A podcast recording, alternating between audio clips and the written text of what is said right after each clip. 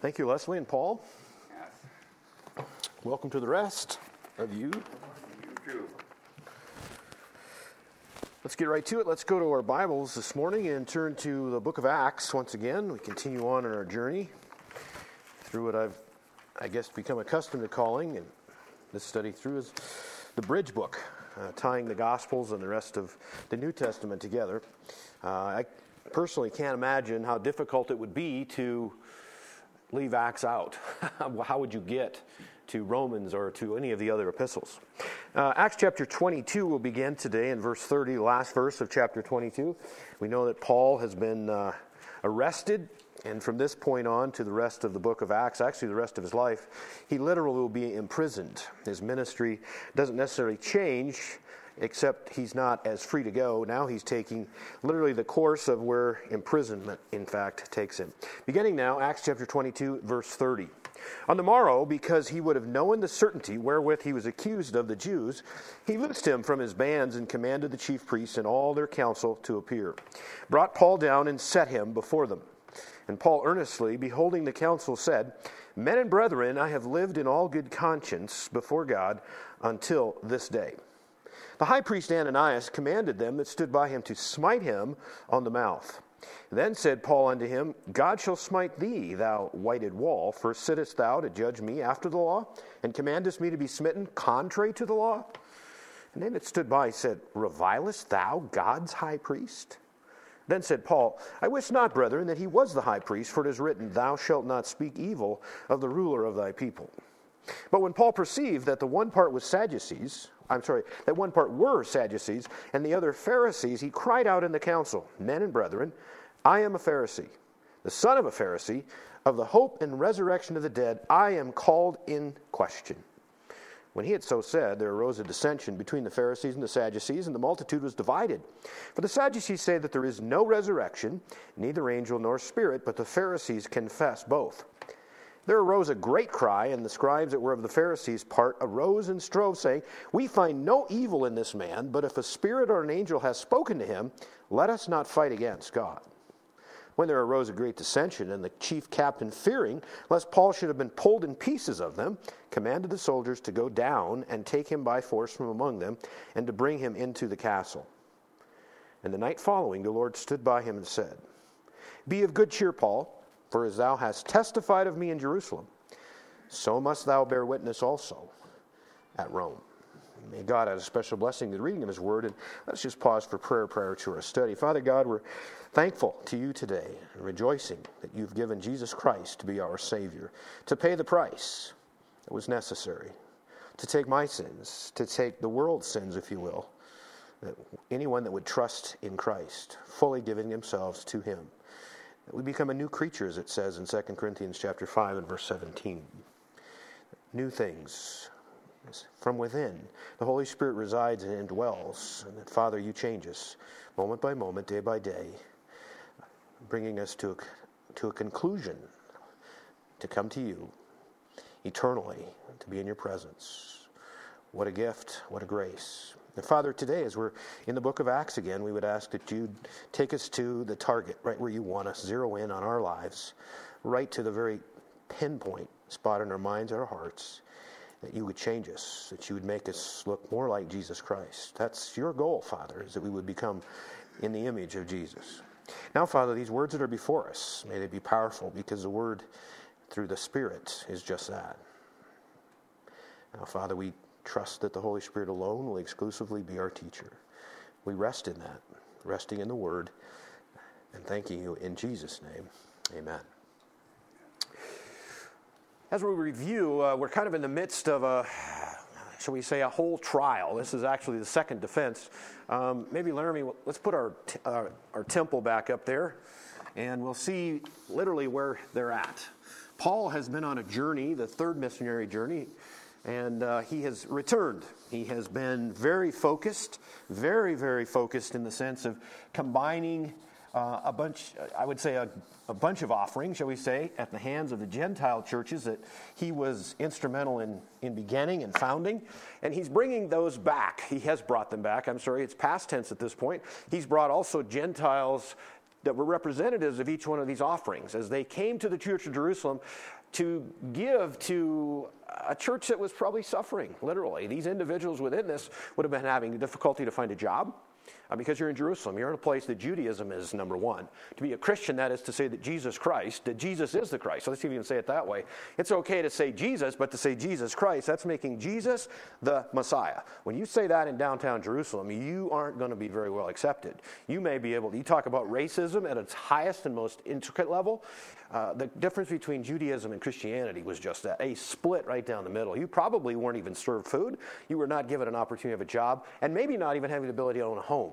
Now think of that for a moment. Well, these gifts that would have come from Gentile uh, churches would have done a couple of things. First of all, it meant a need financially, but secondarily, and more importantly, was the fact of this camaraderie or the unity that would have been across the entire church. The Holy Spirit was not a different one for each group within the church, but literally one Spirit, one body, one Christ. That was the whole message that Paul was bringing. That's been his focus. As he came into town, into Jerusalem, um, he was met, uh, they met, and he shared those gifts. He was visiting with the church, the Christian church, James being the spokesman of that um, with the elders. And they were, he was asked to maybe push out a little bit further than normal because of this conflict. And so there was four Christians that were involved in a vow, finish, finishing a vow. And Paul was asked to pay for those vows.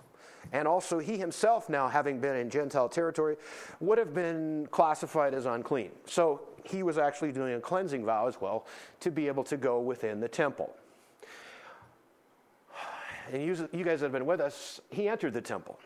And there was a group during this feast of Pentecost. This was a gathering, this was a big time deal, uh, which would have celebrated in their minds, not the beginning of the church, which we do. We celebrate the Feast of Pentecost, the beginning of the church. They would have saw it as a getting of the law. The period of time, 50 days, what Pentecost means is 50 days, um, from the time that the Israelites left Egypt until they received the law from God through Moses was 50 days. So this is a celebration of the law. Now, there's a group from Ephesus that have come into town. These are people that would have known Paul on sight. He'd been in Ephesus for three years, longest time that, that Paul was on any one of those stops on his three missionary journeys, Ephesus. And they saw him with Trophimus. Trophimus was a Gentile. And they supposed, that's what the scripture says, that he had taken him, Trophimus, into the temple. Now, there's something that's really, really, and I'm talking temple, not, not the whole courtyard, but literally stepping into the inside where Jewish men could only be there. That's it. And I'm talking Jewish men. If a, if a Gentile would wander in there, there was actually on all of the posts surrounding any doorway was to say this if you enter into this not being a Jew, you literally have no one to blame but yourself because you will die. And that's pretty straight away. Now, the, the, interesting part is, is that Paul, even if he would have taken Trophimus in there, he himself, Paul, would not have been worthy of death. Trophimus would have been. Now, what you need to know is the Sanhedrin, or the Jewish, that's the Supreme Court. We're going to be digging into them deeper as we go on in today's session. But the Sanhedrin would have been what we would know in America as the Supreme Court. It was the overall, everything falls here. Now, when Jesus was, and, and there's been, this is actually, the, I think it's the fifth time that literally Jesus, Peter and John, Stephen, and Paul, maybe there's one other one, that literally have appeared before this group of men hearing the gospel of Jesus Christ. And these aren't wimps. These are the big deal. I mean, can imagine 71, that's how many is in the Sanhedrin. Maybe we'll take a few notes as we go on, but there's 70 plus one, the one being the high priest, that, that is literally making up the Sanhedrin. Uh, they would have met in a place called, with, I can't, I don't think it's here, I don't think it's pointed out, but it would have been in the temple area. A place, let's see if it's listed. I do not see it. At any rate, there was the place of hewn stone. It was a place that would kind of set up an amphitheater. If you will, you would think of these 70 guys that would have been surrounding in a half circle. They were not tiered. They were all basically, you know, that's the, that's the beauty or the strength of a roundtable discussion. Everyone's seeing everyone. Everything's being laid out there. So if you think about it, the, now in this case, if a criminal case came before them, that person would be standing right there in the middle, being surrounded in all the way around, and then the high priest would have been taking a place, and then two secretaries, if you will, to take the votes. Because there would have been a vote, and 71 being an odd number, that was the whole purpose. The high priest would have been the one that would have been voting last. He was the one to break a tie, or actually, in this, in potentially having unanimity. He, he's the last guy to give that pace. So that's really, now they would have, this is what's important, uh, they would meet every single day except for feasts and Sabbaths. They were a busy group. This group met regularly with affairs surrounding, uh, in this case, uh, judgment, but also in the sense of rules, regulations, anything that would be affected with religious life in the nation of Israel. This is the high court. Now you would have a lower Sanhedrin or a lesser Sanhedrin that would be in different places. There was 23 of those. That would be in a city of any sense of size. But this is the key. This is the ones, the Supreme Court. And they would have had, it's not, it's not placed here, but anyway, this one place that they would normally meet, not today. I mean, not today, but I mean, in the scripture we read, they're actually meeting at the request of our guy Claudius Lysias. Claudius, after watching Paul being literally beaten to death, his, his crew from up in the Antonian fortress runs down, grabs him, protects him from being killed within the temple that people have come to worship. Now, get a little of that for a moment. That'd be like coming in here and literally somebody said something, and you are just throttling and beating this guy to death. But we're here to worship God. Hmm. Sounds a little crazy. Well, it was a little crazy. So they rescue him from there. They take him up to the top. Paul then, at the top of the steps, has, at this point has said nothing. And he says in Greek to Claudius Lysias, You know what, guy? Could I say something to this group? In Greek, which means, Whoa, that's cool. I got that. And he said, Go ahead. And then he speaks in Aramaic, which now everybody else is rapt attention. That's where it's at. That's really where things started to go really strongly. And then he said the G word the Gentile word, and the thing exploded. We have a riot of thousands of people in the courtyard that is, they've gone nuts. Claudius Lysias at this point says, Hmm, I haven't learned a thing. So now I'm going to do what's the next obvious thing since I'm a Roman, I'm a tough guy, and I'm a thousand men that'll do whatever I say. Take him in and, and uh, what's the right word? Scourge him, that's right. I'm thinking flagellum him, but that's the, that's the tool that's used. And he says, stretch him out and make him talk. That's, all right, that's what we do. We just add pressure. And then I, I'm wondering, I'm just thinking about Paul. He's so cool, right? At this point, this guy only knows enough to know about Paul that he, he's a Jew, and he's, he's, I don't know what's wrong with him. And as they're stretching him out, getting him ready to literally scourge, he says, uh, guys, is it, is it legal to scourge a Roman citizen? Boom! I mean, whoa, what did you say? And they ran off. The guy's tying him down. Claudius, old buddy, old pal, you got a problem. This guy's a Roman citizen. What? And he doesn't even, he runs down, Are you a Roman? And he said, Born a Roman, the best of the best. Oh my goodness. So that's where we kind of locked down last week. Is he doesn't know what to do now. So he's taken him in. And now, as we read in verse 30, the next day, He's released him from his chains. He's still incarcerated, but he's been released from his chains. Claudius has asked the Sanhedrin to meet, and I'm, I'm, I feel certain that it was in the bottom or the basement of the, of, of the fortress itself. He says, I want you guys to convene here. Now, that makes sense later on because there seems to be some sense of not knowing who the high priest is on Paul's account. This would not have been a formal setting. This would have not been that half circle laying around of where Paul would have stood in the middle. This was literally an informal meeting in the bottom of the fortress. Claudius is very much in charge of this whole situation.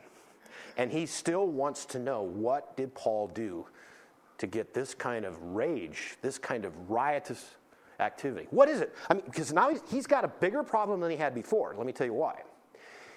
Somewhere along the line, since Paul is a Roman citizen, he, as Claudius Lysias, has to come up with a reason to send him anywhere.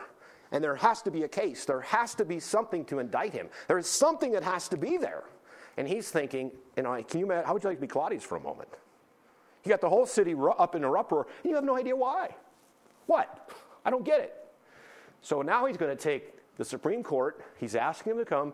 You tell me what this guy's done. Okay, here we are. That took too long to review, didn't it? But here we are.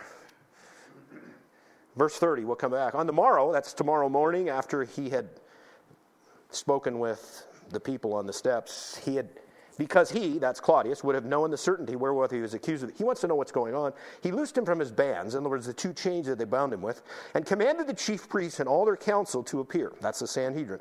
Brought Paul down and set him before them.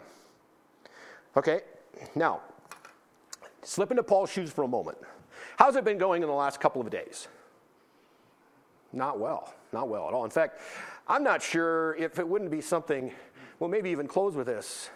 There's an old song that I can remember. I love it's, it's an old hymn, and it's Does Jesus Care? It's written by a man, I can't even think of his name, Frank something or other, 1901. Does Jesus Care? We'll actually read those lyrics to finish. I'm wondering, as you're sitting there in the evening, and I've texted to people this week, because our world has all kinds of ups and downs, and I mean troubles, right? Does Jesus care? Uh, in Mark chapter 4, Jesus said, Let's go to the other side. He had preached for that evening, and they're going to the other side. And he is exhausted. You can tell, just exhausted, because he fell asleep in the boat.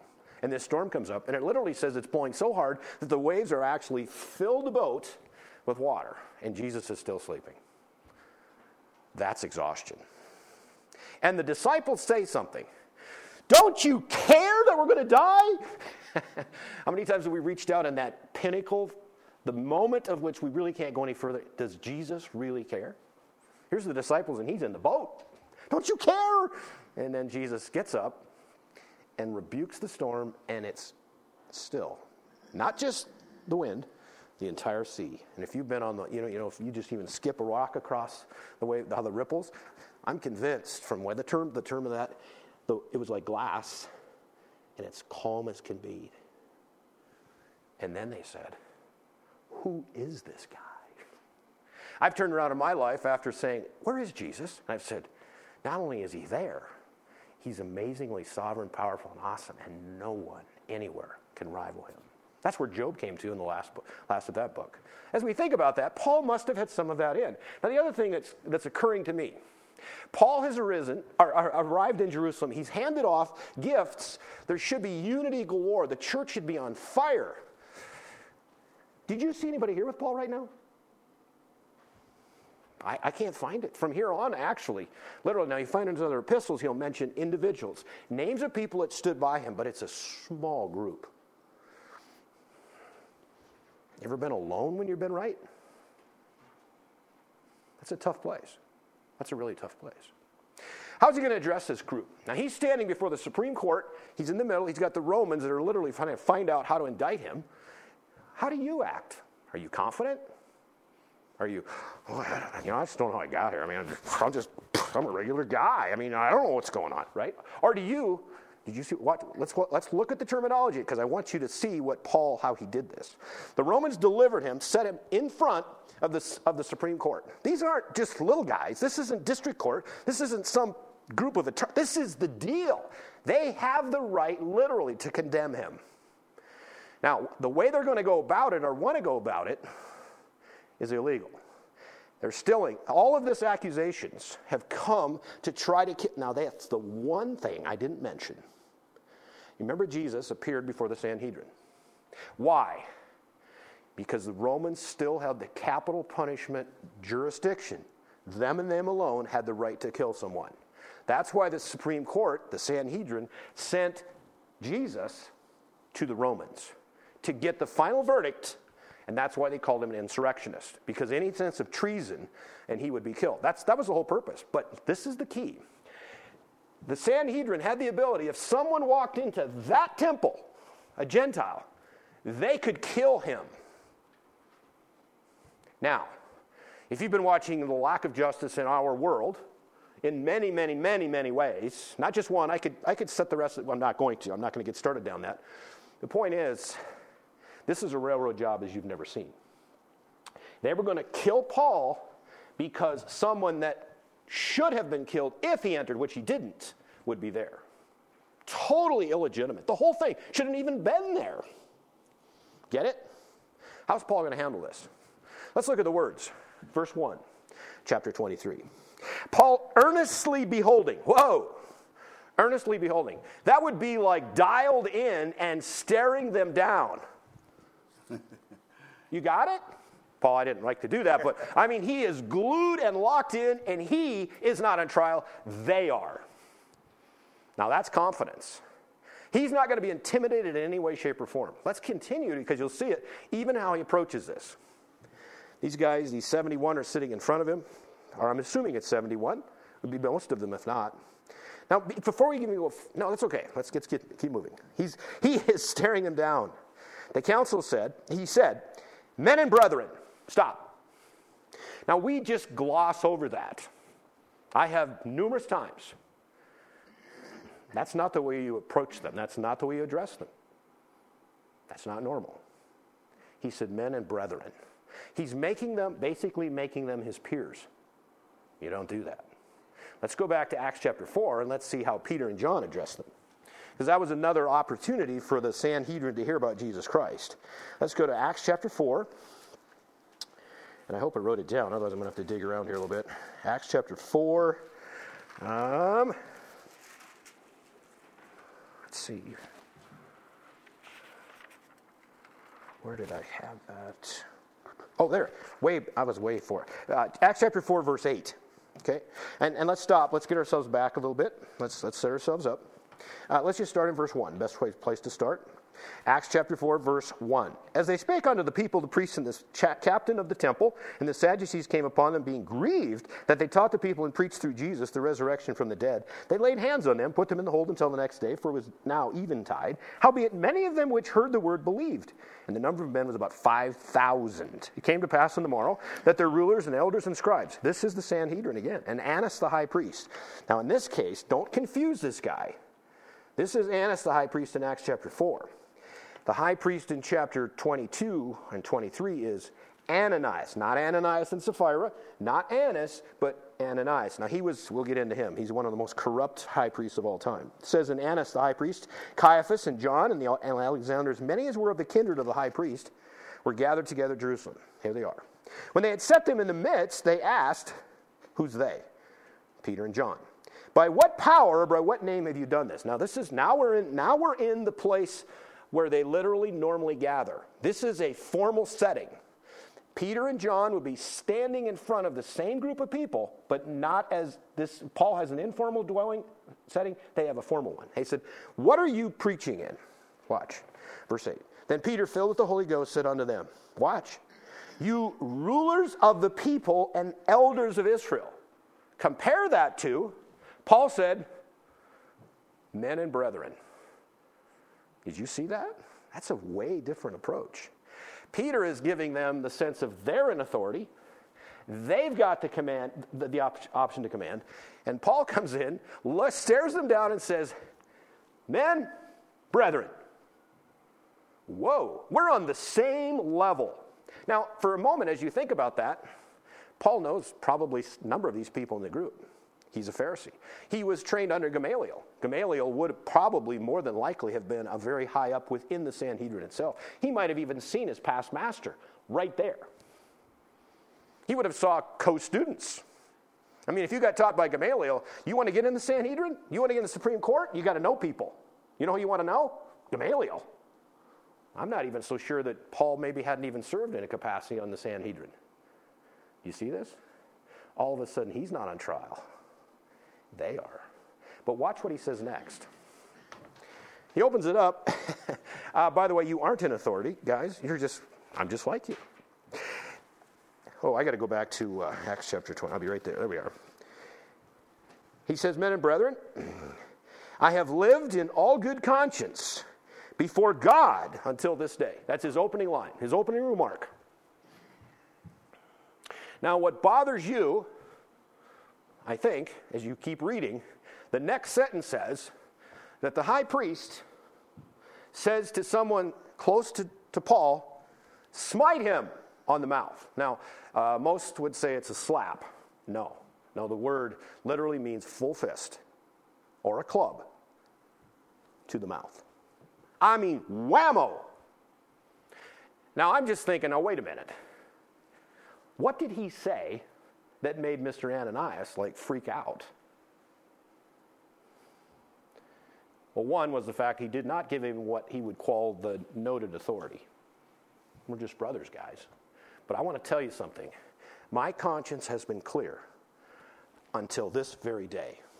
Now, that when you think about that, you say, let's talk about conscience for a moment. Let's just tear that word apart. Now, wasn't Paul Saul for a while? That's like two different guys. That's like a schizo, right?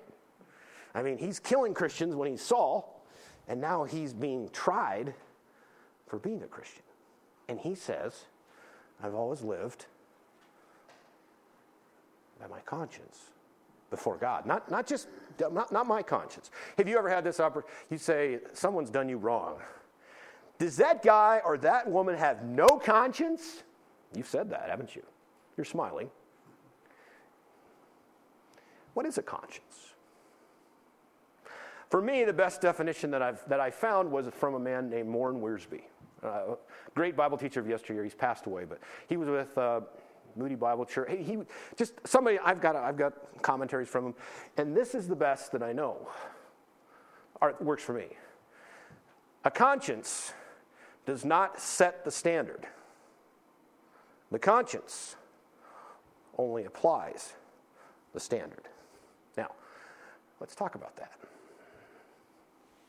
Let's see, you're still, what? What did that mean? A conscience is only as good as what it's been fed. A conscience will make a moral judgment on what the individual has filled him or herself with. You see, if you take a lifetime criminal, his or her conscience may be declaring him guilty, him or her, if he would give up his fellow partners, because that would be violating his conscience. Just like on the opposite side is for someone whose conscience would declare them guilty if they lied about their friend. That's almost weird, isn't it? A conscience must have truth to effectively do what God wants it to do. Now, when Paul did not, in fact, let's, let's go to a scripture that would, that would give that to us. Let's go to, um, I think it's 1 Corinthians chapter 9. 1 Corinthians chapter 9. My point in this is to say a conscience does not justify you. Let's go to first. No, that's not it. Ah, uh, maybe it's Second Corinthians. Just hold on. Just relax for just a second while Larry gets his act together. That's not it either. All right, got it wrong. Where's that at? No, no, it's Romans chapter 9. Don't go to sec- don't go to Corinthians. Go to Romans chapter 9. I'm sorry. I'm sorry. I'm sorry. Sorry. Romans chapter 9. Let's take a look at verse 1. This is what he's saying now as he's written Romans, which is about the same time. He says in verse 1, chapter 9. Now there's context, but it doesn't matter because we're looking at a statement. I say the truth in Christ. I lie not. I'm, I'm going to say something now. I want you to understand this. My conscience also bearing me witness. What? In the Holy Ghost. Those last four words are absolutely critical because a Christian that trusts Christ as Savior, all of a sudden your conscience is cleared, cleaned. Let's go to, let's go to Hebrews chapter 9. Hebrews chapter 9, verse 14. Watch this. Hebrews chapter 9, verse 14. How much more shall the blood of Christ, that's how you're saved, who through the eternal Spirit offered himself without spot to God, he was sinless, perfect, pure sacrifice, purge your conscience from dead works to serve the living God. How is your conscience changed? How is it purged? Through Jesus Christ, through the blood of Jesus Christ. Now, let's look at some passages that would give us different, different adjectives in consciences. Consciences. There we go. One of the things that I think is important there's people that say, I live by my conscience. Have you heard that? I remember the old timers, right? And by the way, um, parents that have instilled good behavior, have instilled good principles, in their children at a young age, that seems to stick. Even, even if they kind of walk away from that, there's something there that holds them. Is that good enough? Are you justified by your conscience? And I'm talking about living a clean, pure life, and your conscience sort of is where you walk. That's, that's kind of why you, no, it's not good enough. Let's go to 1 Corinthians chapter 4, verse 4. 1 Corinthians 4 4. 1 Corinthians 4 4. You may be very sincere, uh, but it's still, that's not how you're justified. 1 Corinthians 4 4. For I know nothing by myself. This is Paul speaking. I don't know anything by myself. Yet am I not hereby justified. In other words, I'm not justified, but he that judges me is the Lord. The only way to be justified is by Jesus Christ. He's the one that can declare you not guilty. The conscience is very fleeting. That's another word. I, I, that's the first time I've said that actually. But if you take the conscience and it makes it, the conscience makes a moral judgment on what is within that individual. If it's all garbage, it's all evil, pretty soon, guess what? There's leaders right now leading our country. Their conscience actually guides them to do the wrong thing. You see, a conscience is only as good as the truth that's been fed it. Now, let's take a look and see how scriptures would actually give us the sense of conscience. Um, let's go to, let's say I have you in 1 Corinthians. Let's go and see in 1 Corinthians chapter 8 what is described as a weak conscience. We'll, we'll move quickly so you can come back and kind of infer, uh, refer to these later. 1 Corinthians chapter 8, uh, verses 7 says, this is speaking about eating food consecrated to an idol. It says, Howbeit, verse 7, there is not in every man that knowledge, for some with conscience of the idol unto this hour eat it as a thing offered unto an idol, and their conscience being weak is defiled. Okay? Now that's someone that is, is just making, they're a new Christian, and they they're, they're trying to sever the sense of where they were. Now, Gentiles particularly, they would have worshiped idols. In fact, we're doing a study through First Thessalonians. Chap, and chapter 1, in verse 9, it says that you change serving idols to the living God. Okay? And to know that they would go into a house, this was a big deal. It's not to us, but it was to them. If you were a new Christian and you go into a house and there was a mature Christian that it went down to the market and got a good deal on some, uh, I'll just say a T-bone steak. Okay? And there might have been a sign over it. This is, I'm just making this up. I don't know if this is the way it be it or not, but, but the, the principle's there. This meat is on sale because it was extra, because it was offered to idols such and such. Well, if you're a Christian, it doesn't mean anything to you. You're serving in Jesus Christ. And it doesn't matter. Meat is meat. So you buy it and in your conversation with the guy that just got saved that was worshiping that idol, and he sits down and you say nonchalantly, Yeah, I got a good deal down the market. I mean, is that not a good piece of meat, buddy? I mean, it's awesome. That's a really good T bone. You know, and well, why was it on sale? Well, you know, those guys, those clowns kind of worship that idol stuff. I mean, it would deeply offend that person. Now, his conscience is still, it's weak. And if he is hit with that, it literally goes into what is called a defiled conscience. Okay, let's keep reading. Let's go to verse 10, same chapter. For if any man see thee, which hath knowledge, sit at meat in the idol's temple, shall not the conscience of him which is weak be emboldened to eat those things which are offered idols? And that's a dangerous place to do to violate a weak conscience. Let's keep moving. Here's one in Titus chapter 1. This is a defiled conscience. Titus chapter 1. Find Hebrews and then just turn to your left a little bit. You'll find a little thing of Philemon, and then Titus is right there. Titus 1 15, verse 15. Unto the pure, all things are pure. But unto them that are defiled and unbelieving is nothing pure, but even their mind and conscience is defiled. You see, if you're without Jesus Christ, literally, your conscience is defiled. You cannot see things clearly. Now, this is where I want you to see. This, see, Paul is the perfect example to have a study or a, or, a, or a talk about conscience. He has just gotten before the Sanhedrin. He's staring them down. He sees them as peers, and he says, My conscience has been clear all of my life right up to this day. And you're saying, What? He was killing Christians, and now he's being killed because he's a Christian, basically. Well, his conscience was exactly, he lived by it regardless of which side of Jesus Christ he was on. You see the difference? That's why don't ever live by your conscience because your conscience has to be dialed in. A defiled conscience and one that certainly cannot think clearly.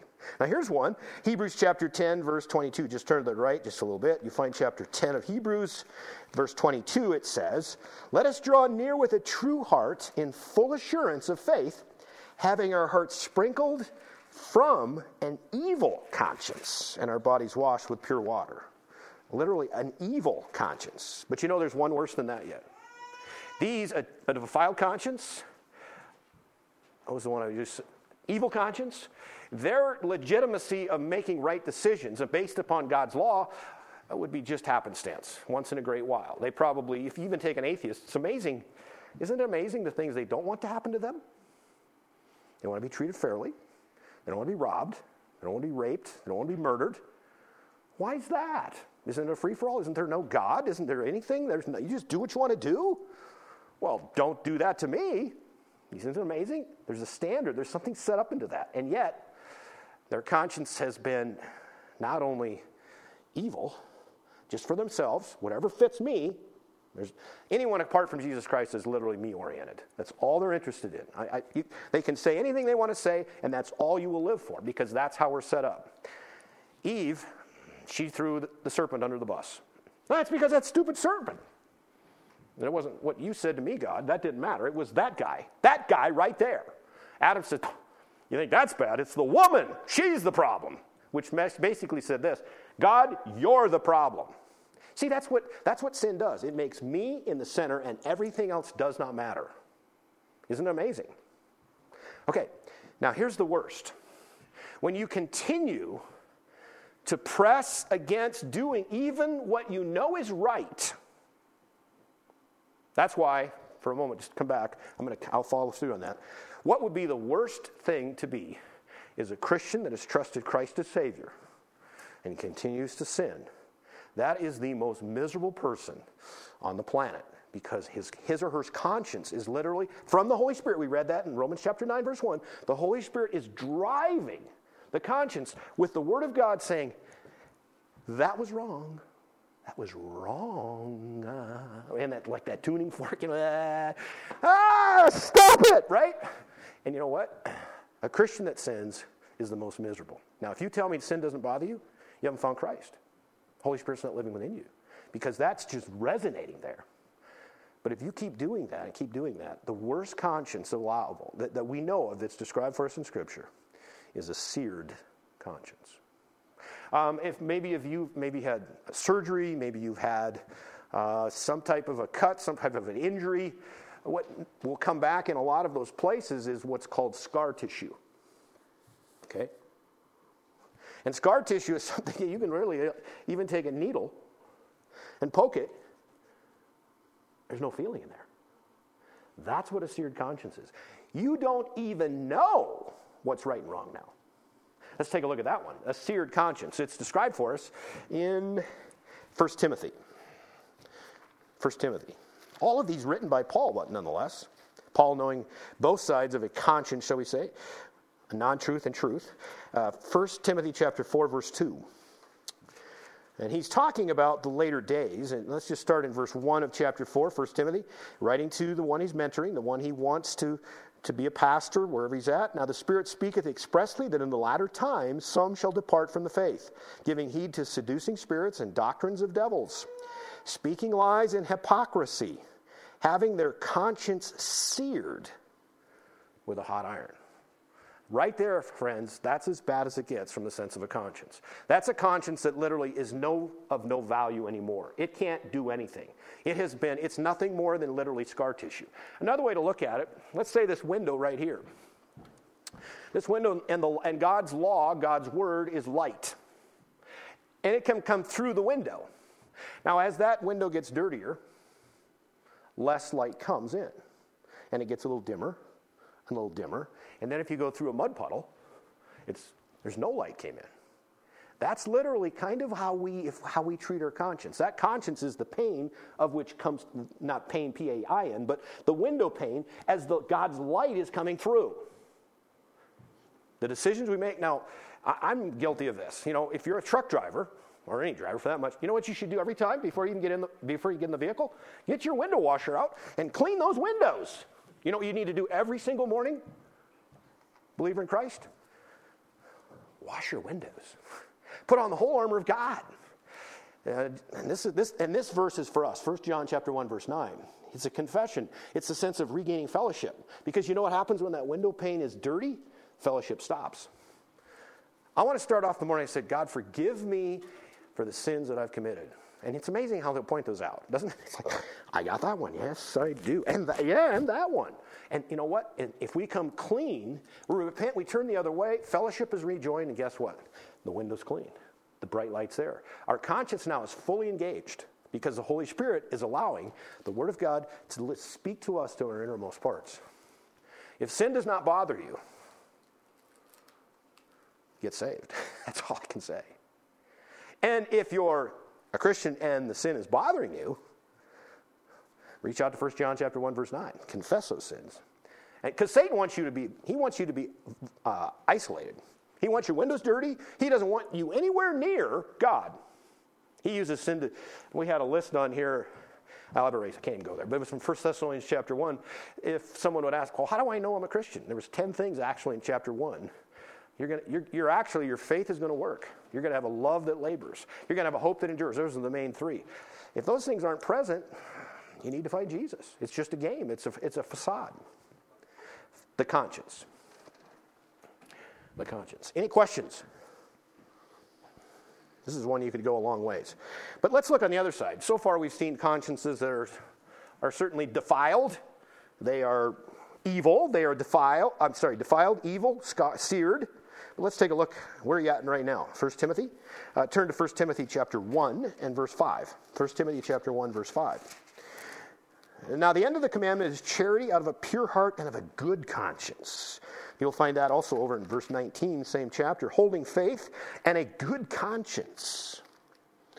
Uh, a couple other verses you might write down. We're going to keep moving on here. Hebrews chapter 13, verse 18.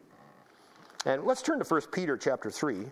Again, you find in Peter's epistles, oh, there's a lot of good stuff there. 1 Peter chapter 3, and let's take a look at chapter, chapter 3 and verse 16 says this having a good conscience, that whereas they speak evil of you as of evildoers, they may be ashamed that falsely accuse your good conversation in Christ.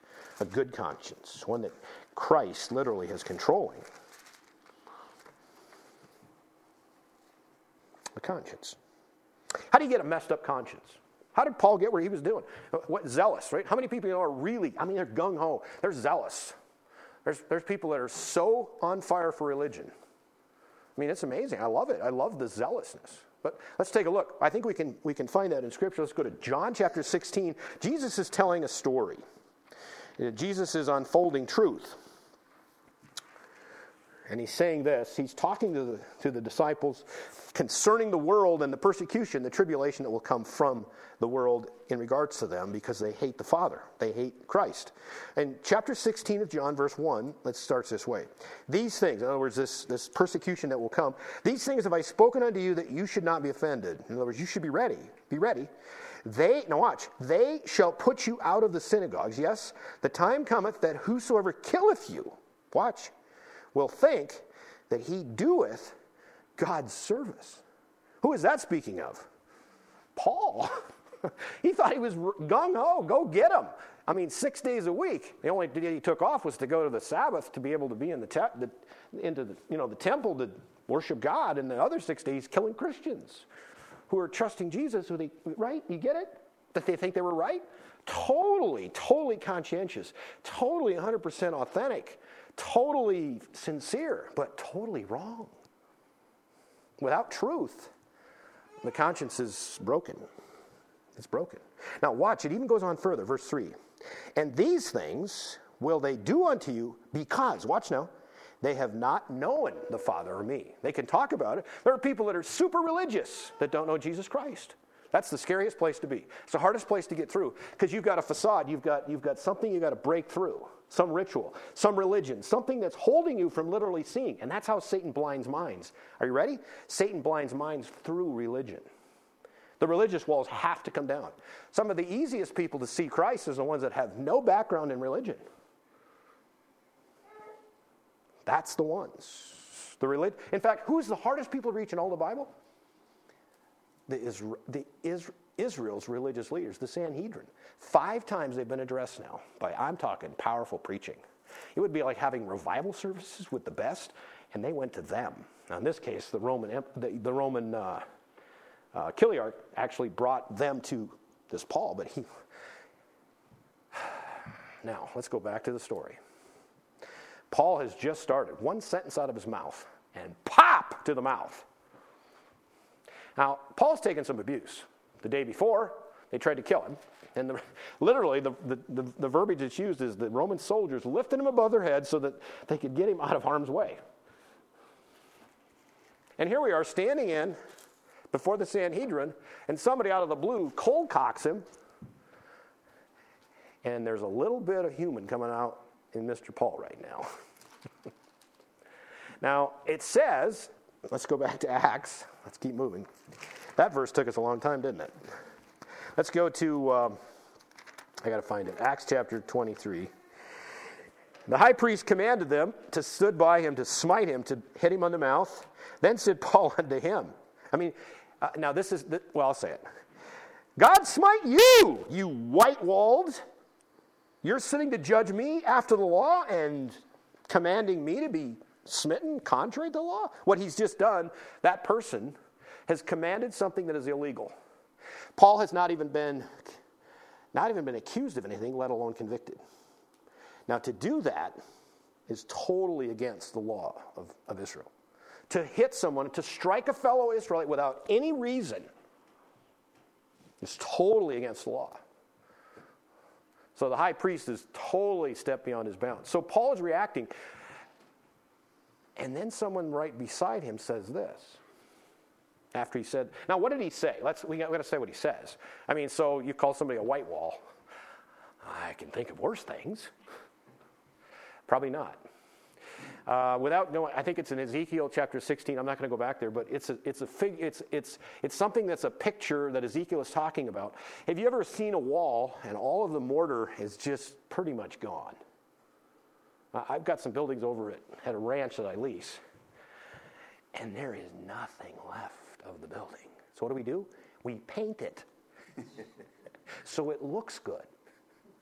That's exactly what Paul is saying. He says, You are nothing but a phony. You have literally broken the law, and now you are the one that's going to address the law. You are nothing more than a white walled nothing because that was what God said in Ezekiel. If that guy, after you got done painting it, if you leaned against it, it would fall over.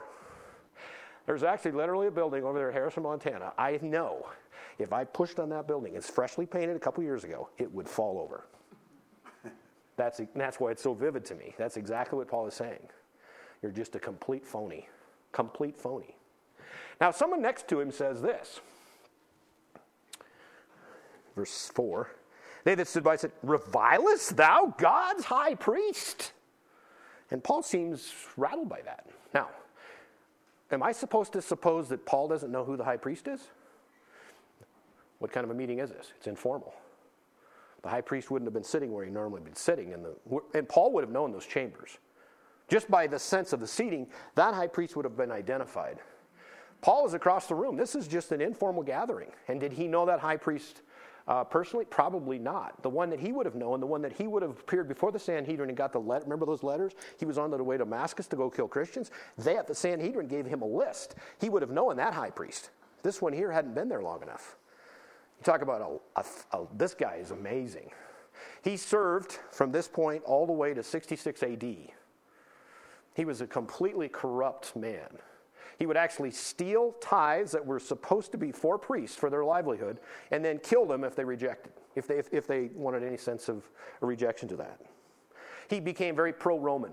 In other words, he took Roman stance, which made the fellow Israelites hate him. In fact, that's literally how he was killed. In 66 AD, there was a revolt, and he, was, he and his brother were found in an aqu- aqueduct, and his fellow Israelis, his, his, his Jews, killed him. That's the kind of man we got right here. In fact, what Paul just said actually probably came to be. Now, I don't think Paul knew who the high priest was. And, and again, if you heard this, this shouting from across the room, would he know his voice? Unlikely. I don't know what you would do when you get popped to the chops after saying one word and you're on defense, uh, there might be a little human come out of me. What are you doing? Right? And he just let it rip. So someone said, that's the high priest. Now, Paul did come back, and there's a sense of, there's no apology. No apology to the man because he has violated the law, but there is a respect for the office. He actually quotes scripture. Let's keep going. Then said Paul, verse 5, I wist not, I didn't know, brethren, that he was the high priest. I believe that's exactly true. For it is written, this is an Exodus, he knows this Bible, thou shalt not speak evil of the ruler of thy people. Did you see an apology there? No. What, he, what you do see is that position, that high priest, was very revered and very respected. And Paul is saying, I respect that office. That's it. Now, what are you going to do? This is not, this is going south. This is really going south. This is fast. He has said, I'm your peers. I've appeared in complete clear conscience before God in everything I've done up until this very day. So you literally on trial because I've done what God has asked me to do. And high priest says, Hit him now. And Paul blurts out, Where do you think this is going to go from this point? He's just told the high priest that he's a complete whack phony. This is going to go good. It would be like the supreme, or this would be like, like, like the judge that you're standing before, and though you're innocent, you say, You are nothing but a complete loser. I think you just as well go back to jail. That's what I'm thinking, right? So, what is Paul going to do? Is he innocent? Yes, absolutely. What is God going to have him say next? Brilliant. It's absolutely brilliant. So he gathers in composure. I don't think it took him long because it seems like immediately, ah, hey, did not know he was a high priest. Did not know. In fact, the scripture says, isn't that cool? Pulls it right out. I'm to respect the office of the ruler of my people. Now, watch what takes place next. When Paul perceived well, he knew this, that one part were Sadducees and the other Pharisees. We need to stop here for a moment. The Sanhedrin was made up of literally two groups of people. Pharisees, now let's talk about them. What do you know about a Pharisee? What do they, what do they believe in? What do they do? How, what, what, how would you describe a Pharisee? Very legal, ultra legalists. I mean, if there was some way to do it a little more perfectly so that someone else couldn't do it and you could and you look better, that's a Pharisee. Okay, what else? Very fundamental. I mean, it was, it was cut and dried. Everything was very literal. Now, they believed in miracles, they believed in the resurrection, they believed in the afterlife. They took the scripture very, very literal. Okay, that was a plus for them. But what happened is they majored on minors and they minored on majors. They missed the whole heart condition. They missed why Jesus Christ had to come. They missed the suffering part of the Savior. So Jesus obviously could not be their Messiah. Okay? Anything else about a Pharisee? Anything? Okay, that's one side of it, if you will. Those Pharisees. Who is the other side? Is the Sadducees. What do you know about them? Now, I want to tell you this as well. Uh, if you were going to take these 71, the majority would always fall to the Pharisees. They had the votes, but they didn't have the power because the high priestly families were all Sadducees. So you can you see this tension. You talk about Democrats and Republicans fighting in Congress and the Senate, and you got about you, oh my goodness, right? This is just like that. The only time they were together was when they needed to kill Jesus. The rest of the time they're fighting, and Paul knows this.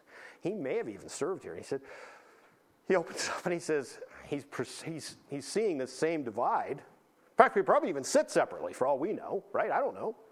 And he says, Let me tell you a few things. I'm a Pharisee. Whoa! Immediately you have a division in the room.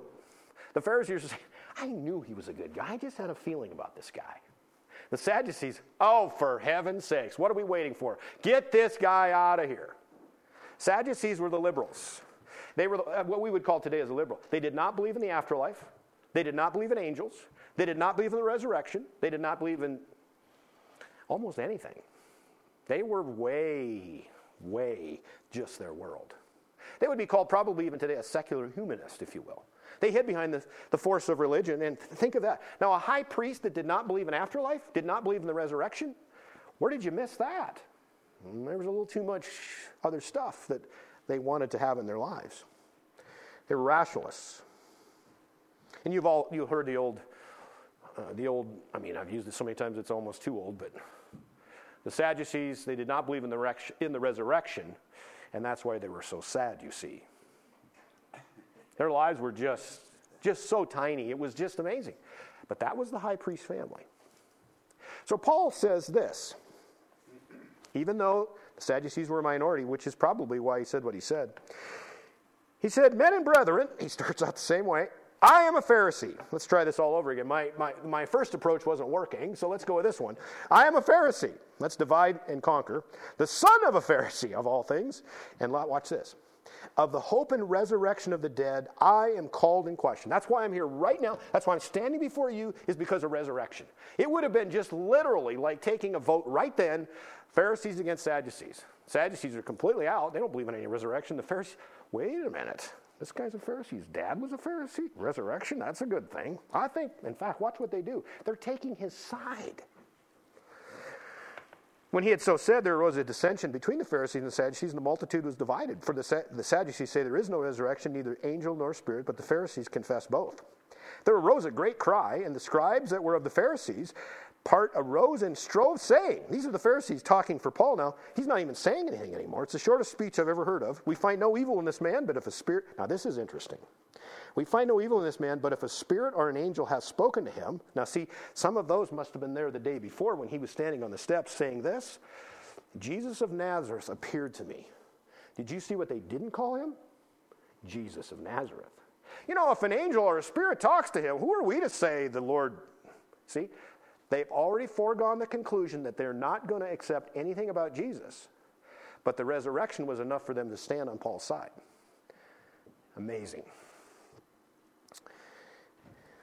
And when there arose a great dissension, the chief captain, fearing lest Paul should have been pulled in pieces, it sounds like yesterday, deja vu, commanded the soldiers to go down and take him by force from among them and bring him into the castle. In other words, this assembly, where they were just meeting informally to try to find out what's at the bottom of it, guess what? You know what, you know what Claudius Lysias knows at this point now? Not one thing more than he knew the day before. He just knows they really don't like him much. And now he knows there's two factions within the Sanhedrin, and who knows what that's about. So he sends his men down and they rescue Paul again. Think of that.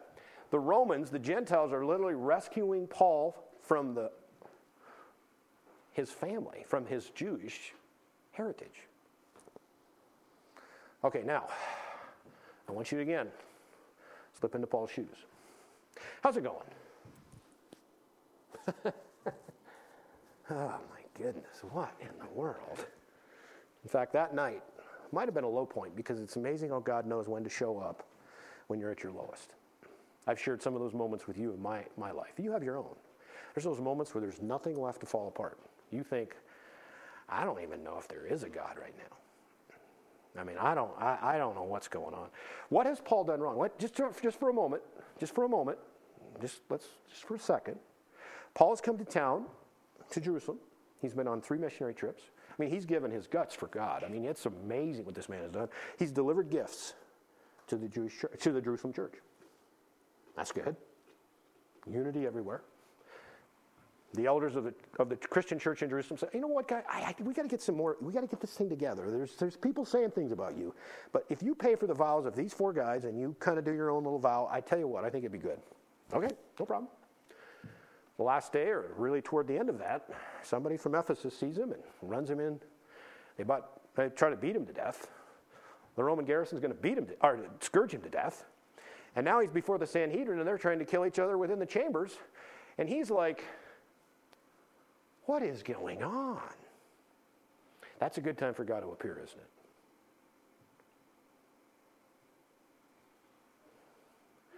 it? Where's he at? Where is God at? Where is Jesus at?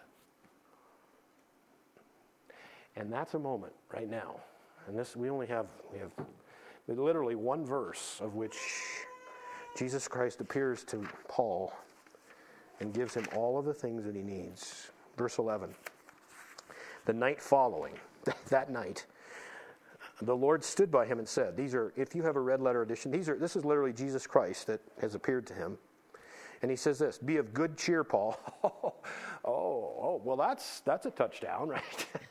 I don't feel so cheery. I've been texting to you know various people through the week that you know they need some encouragement, they need something. And it's and when you just take through the text and you read it, it I'm telling you, it's so easy to be led or guided by guided by your feelings, right?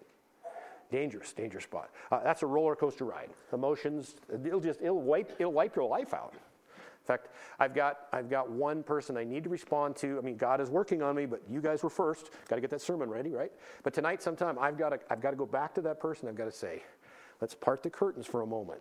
Leave your leave your feelings behind. Let's let's dig in. And what would you literally advise someone that came to you with these questions? What would you say? Get yourself out of the forest, out of the trees, because it's amazing how our self can dictate how bad we really have it. Isn't it true? Now, it's amazing Paul isn't doing that, but God must have known his emotional state. Because here he comes and he says, Right now, I'm going to give you comfort. You are okay. You are right now in a great spot. Okay. but look at this there's also a commendation. There is comfort for right now. In fact, that reminds me, when I think of that, write this down in your notes, but if you want, a, if you want a, a guy that's really feeling a little bit woozy about what's taking place, how about if you've been following Moses around for most of your life, and all of a sudden he's gone, he's dead, and you're the next guy. That guy's name is Joshua. Write down Joshua chapter 1, verses 1 through 9. You read that passage, and God appears to him, in, in, in, in again, in, in a way that says, I want you to be strong and of a very good courage. He says it like five times. I wonder what he's saying. Be strong and of a very good courage. He needed that. You know what? We need that today. Stay the course, stay on track, stay focused. That's what Paul needed. But look at this. I have to appreciate what this was like the attaboy. Good job, Paul. He says this uh, Be of good cheer, Paul, for as thou hast testified of me in Jerusalem. Stop. That's a commendation. Way to go, buddy.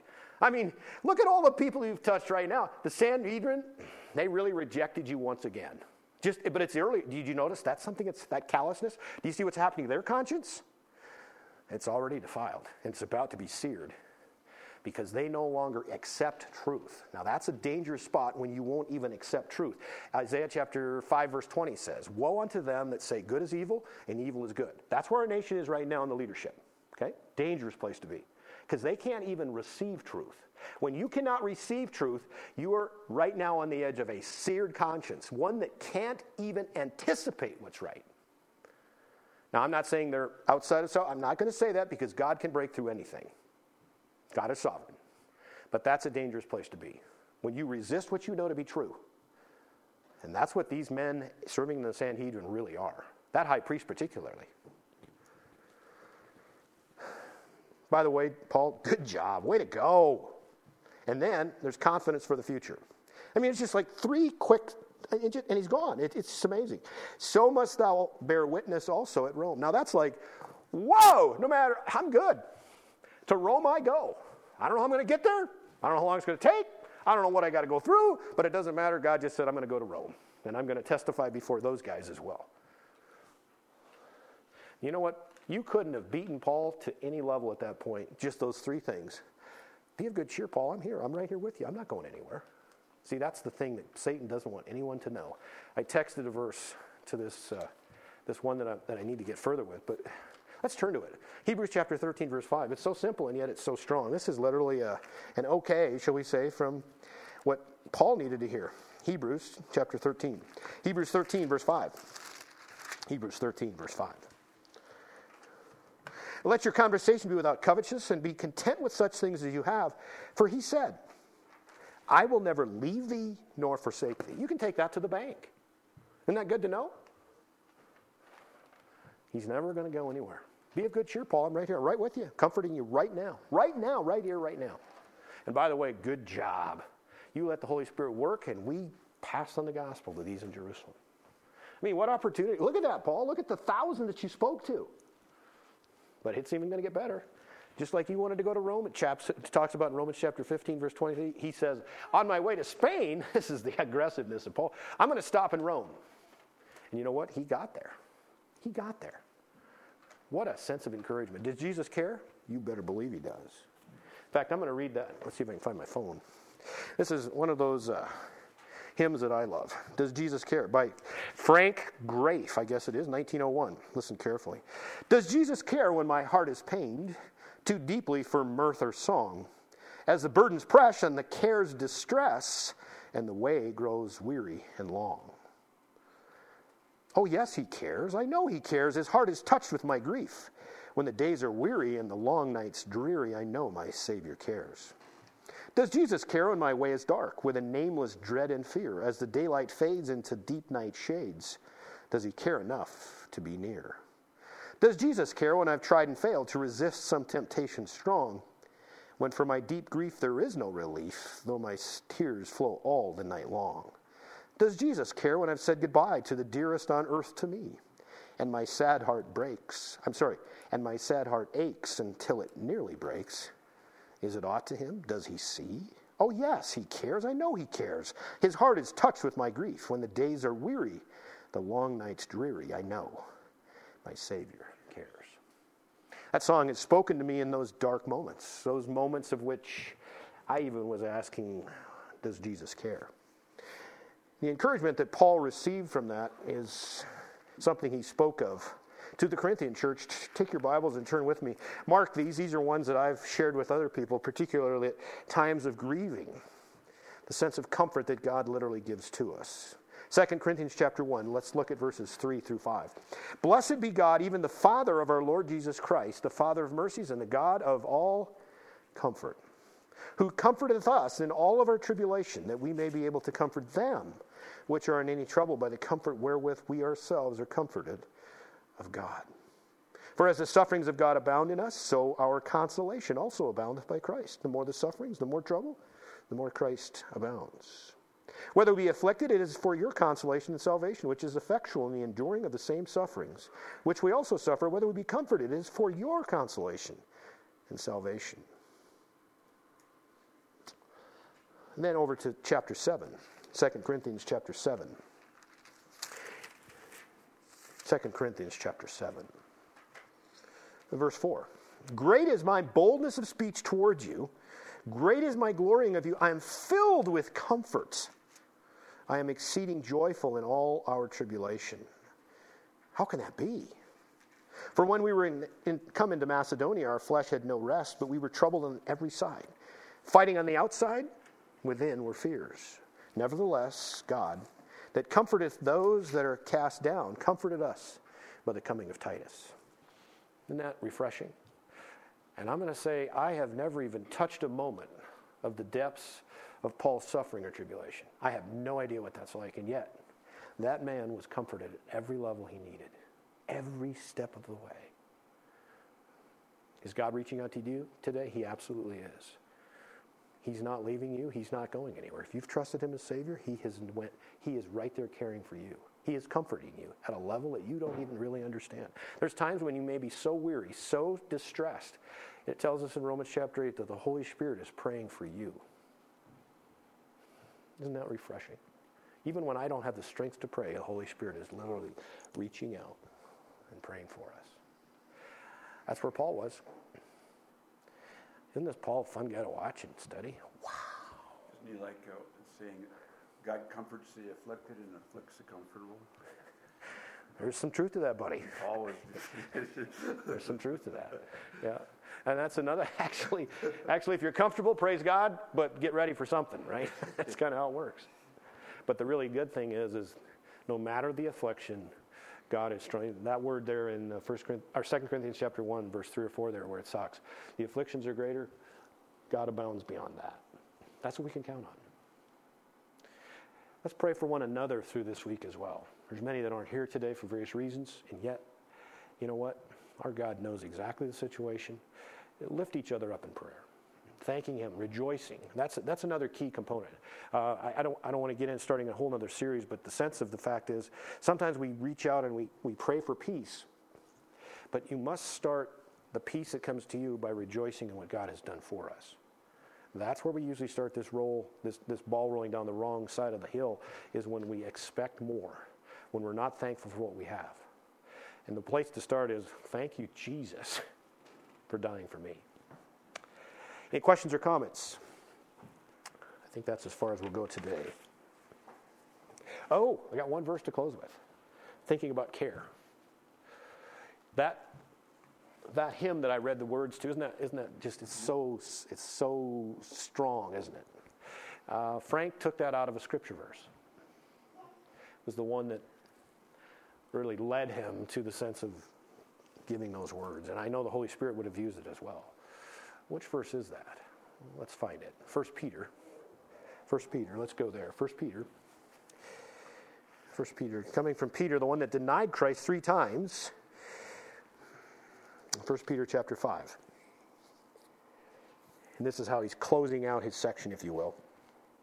The last chapter of 1 Peter, he says in verse 6 Humble yourselves, therefore, under the mighty hand of God, that he may exalt you in due time. And here's the verse that Frank would have used to write Does Jesus care? Casting all your care upon him, for he careth for you. How many people have been comforted by that verse is amazing. With that, let's just close in prayer. Father God, thank you that you do care. Thank you that you cared enough to literally, before the world began, you chose us in Christ, as it says in Ephesians chapter 1, verse 4. And when someone has accepted Christ, Father, there are benefits, there are things that we can't even possibly know, the blessings that are on our side.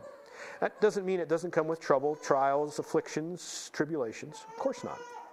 Because the world hates us because we're Christ. Satan hates us because we are purchased by the blood of Christ. But there's nothing he can do to own us. He can try to silence us. He can try to steal our testimony, and he does that through the power of sin. But Father, Jesus Christ broke the power of sin. He broke it. And if we will choose to yield to him, it is broken on our lives as well. Help us this week, Father, to pray for those that come to our mind those that we need to stand by, to lift up, that you would bring comfort to, that you would bring a sense of security to them. And Father, encourage us. Thank you for allowing us to see confidence in the future. Thank you for being with us right now. The comfort that literally is today with us. The peace that passes all understanding. Help us to rejoice and not to be anxious about anything, but to cultivate kindness and gentleness toward those around us. May Jesus be lifted up. May you be honored, Father. May we be blessed. In Christ's name, amen.